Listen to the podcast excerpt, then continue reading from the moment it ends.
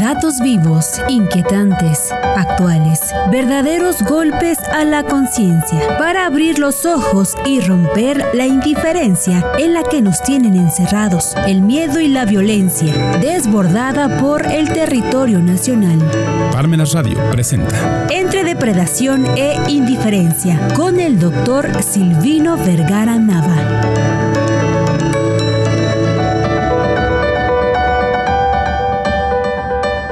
Buenas tardes, y vamos a platicar de lo que está sucediendo pues en las fechas que se están presentando, que afortunadamente este día es inhábil, pero si nosotros analizamos, y el título que quisimos poner a si estábamos en un nuevo 2008, hay que recordar que en 2008 hubo lo que le llamaron la burbuja inmobiliaria, que dio como consecuencia pues la crisis económica de 2008, que se presentó primero en algunos países de Europa como España y después en Estados Unidos, y esto pues repercutió para todos los demás países. Este concepto de la burbuja inmobiliaria pues era o burbuja hipotecaria, ¿no? o la crisis del 08, que consistió en que pues se aumentaron demasiado los valores de los inmuebles, que llegaron a cantidades extraordinarias, y en esas cantidades extraordinarias que se formaron, digamos, pues representó toda una crisis económica que muchos países sufrieron. México en ese tiempo pues pudo, digamos, que amortiguarlo un poco en razón al petróleo. Nuevamente el petróleo sacaba avante al país, pero pues ahora estamos en estas condiciones del 2023, donde ahora en 2023 pues ya existen dos bancos de Estados Unidos que se han intervenido por el Banco Central de Estados Unidos, precisamente para proteger a sus inversionistas, a sus ahorradores, y hay un banco en Suiza que también en esta semana pasada pues también tuvo que intervenir el Banco Central para proteger las inversiones de estas instituciones bancarias. El que haya sido un banco en Suiza y dos bancos en Estados Unidos pues representa una preocupación muy grande, porque si es en estos países totalmente financieros, pues qué pudiera suceder en los demás países. La semana pasada, el día jueves y viernes de la semana pasada, lo que sucedió fue que se llevó a cabo la Convención Nacional de los Banqueros, la convención que normalmente siempre aperturan el presidente en turno, el presidente de la República en turno, y la Comisión Nacional Bancaria pues aperturó, o mejor dicho, esta convención que fue en Mérida, pues dio como consecuencia que se estableciera ahí, pues en términos generales, un ambiente de estabilidad en el banco, un ambiente de tranquilidad, y esto lo que ha ocasionado, pues es que estemos en condiciones de estar preparados por si existe alguna repercusión. La primera pregunta que se han hecho es si existe alguna repercusión con los otros, en este caso con América Latina. Algunos dicen que no, otros dicen que sí, pero pues si vemos hoy lo que sucede con la economía, que es global, y las políticas públicas que son locales, pues muy poco pudiéramos decir que se presenta si tenemos políticas que no alcanzan a la medida global. ¿Por qué razón pudiéramos decir que estos bancos se quebraron? ¿Cuál habrá sido la razón por qué estos bancos se quebraron? Repito, dos de Estados Unidos y uno de Suiza, más lo que pudiera pasar en un futuro. Pues vamos a platicar de esto después de esta pausa. Continuamos. 23 de marzo. Errores y aciertos de las actas de asamblea de las sociedades mercantiles. Imparte Dr. Héctor Hernández Castillo. Inscripciones al 2222 126776, 2222 400986, o al correo consultas@ccapuebla.com. Cupo limitado.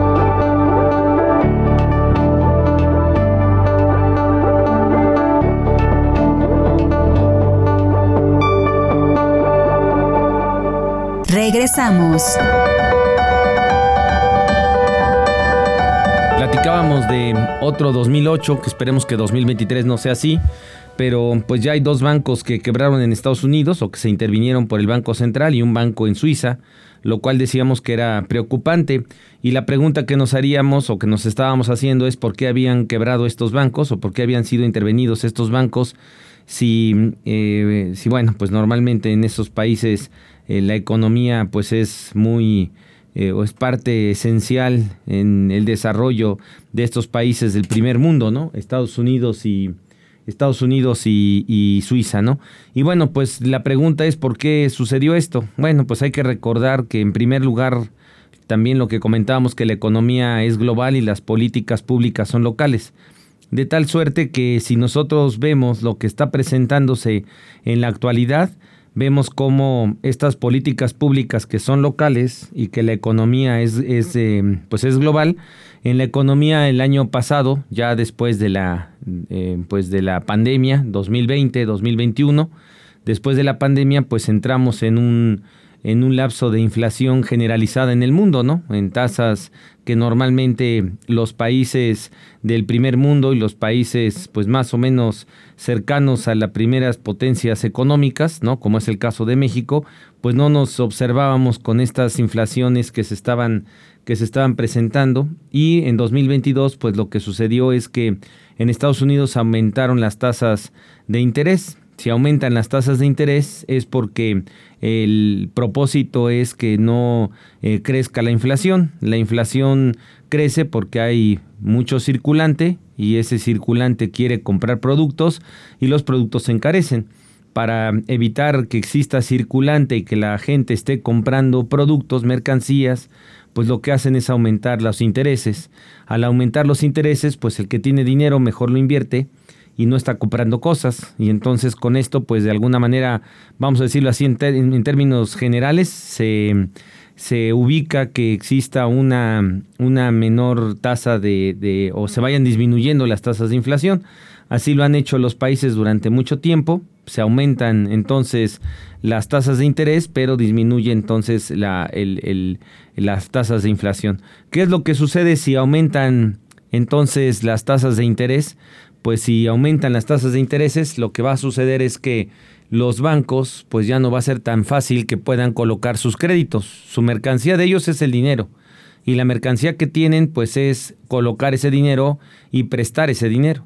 Cuando prestan este dinero, pues necesitan de alguna manera que a quien le prestan el dinero, pues las tasas de interés no sean tan excesivas o que sean abrumadoras para ellos. Lo que proponen entonces es tratar de que estas tasas de interés sean lo menos gravosas para el mercado, ¿no? Y así puedan ellos instalarse o acomodarse en el mercado con mayores créditos. Pero ¿qué pasa cuando las tasas de interés aumentan? Pues hay menos interés, hay menos personas, hay menos mercado para poder acomodar estos créditos. Esto da como consecuencia que las tasas de interés sean un factor importante para que los bancos pues empiecen a perder mercado, empiecen a perder clientes. Nadie se va a querer endrogar con créditos con tasas altísimas, ¿no? Una parte de lo que ha sucedido con los vehículos es que pues antes los vehículos se vendían sin intereses, ahora ya cuando se vende un vehículo se vende con intereses, ¿no? Entonces en las facilidades de pago decían intereses congelados o sin interés, ahora pues ya son de esta manera con intereses. ¿Qué es lo que va a suceder?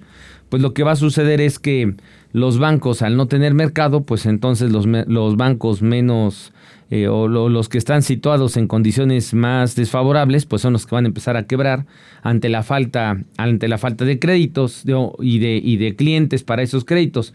¿Y esto qué provoca? Pues que intervengan los bancos centrales. Y al intervenir los bancos centrales, pues tratan de rescatar a estos bancos, y el objetivo de rescatar a la banca comercial por parte de los bancos centrales es que el efecto no sea mayor para toda la población. De tal suerte que el dinero que se obtiene de las contribuciones pues va destinado precisamente a rescatar estos bancos, y ese es uno de los argumentos que más se usan en relación a que no puede estar destinado el pago de contribuciones pues para estar salvando empresas, sobre todo bancos que siempre tienen ganancias por el asunto de los intereses. El hecho de que hayan llegado a quebrar, pues más que otra cosa no quiebran sus socios, lo que quiebra es la empresa, lo que quiebra es el banco propiamente. Entonces Bajo ese criterio, pues hay una disyuntiva entre lo que son los intereses, aumentarlos para que disminuya la inflación, pero el otro lado es que si aumentamos los intereses, pues lo que va a pasar es que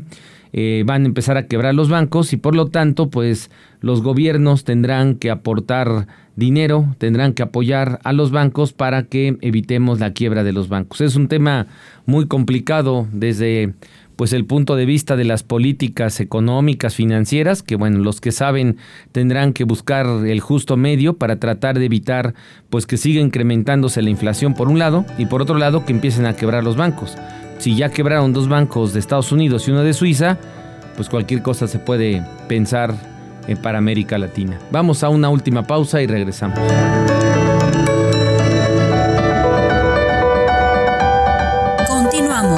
Conoce los puntos más destacados sobre la Declaración Anual de las Personas Físicas. Pármenas Centro de Estudios te invita al seminario en línea. Apuntes antes de la presentación de la Declaración Anual de las Personas Físicas 2022, que imparte el maestro Víctor Hugo Hernández Morales. Jueves 13 de abril a las 5 de la tarde. Incluye material de apoyo y constancia de participación. Inscripciones al 2222-400986 o al correo consultas@ccapuebla.com. Cupo limitado.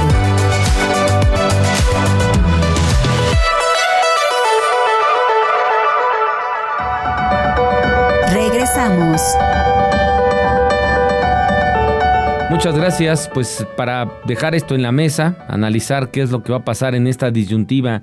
¿Más inflación o más intereses? ¿Queremos más tasas de interés? Disminuimos la inflación. Si disminuimos la inflación, las tasas de interés altas provocan que los bancos quiebren. Si dejamos y empezamos a disminuir las tasas de interés, sigue aumentando la inflación y pues resulta que la población no le va a alcanzar nunca para poder comprar lo que anteriormente o hace 2 años, hace 3 años podía comprar. Se pierde el poder adquisitivo de cualquier persona. Y bueno, pues ahí está esa disyuntiva.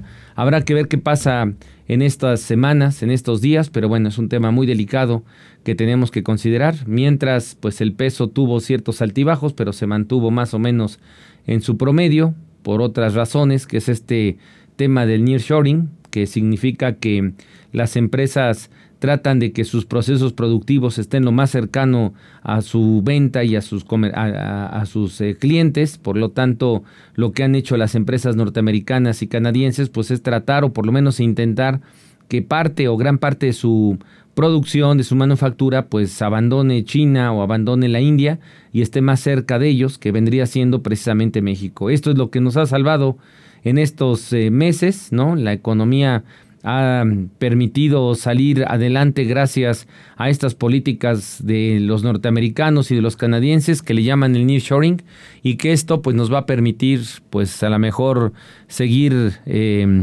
flotando, vamos a decirlo así. Pero bueno, pues ahora tenemos esta disyuntiva de estos dos bancos, del banco suizo, y que bueno, pues ahora habrá que ver qué hacen en Estados Unidos, qué hacen en Suiza, qué hacen los grandes países, qué hacen y qué recomiendan los organismos internacionales para esta situación. El día jueves vamos a tener un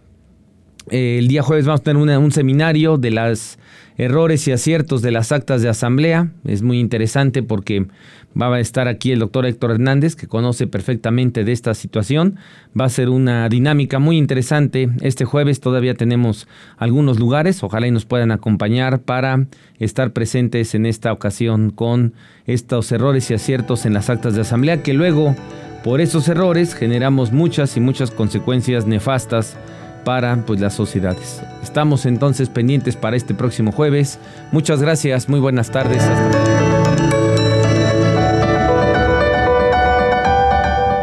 Pármenas Radio presentó Entre Depredación e Indiferencia con el doctor Silvino Vergara Nava.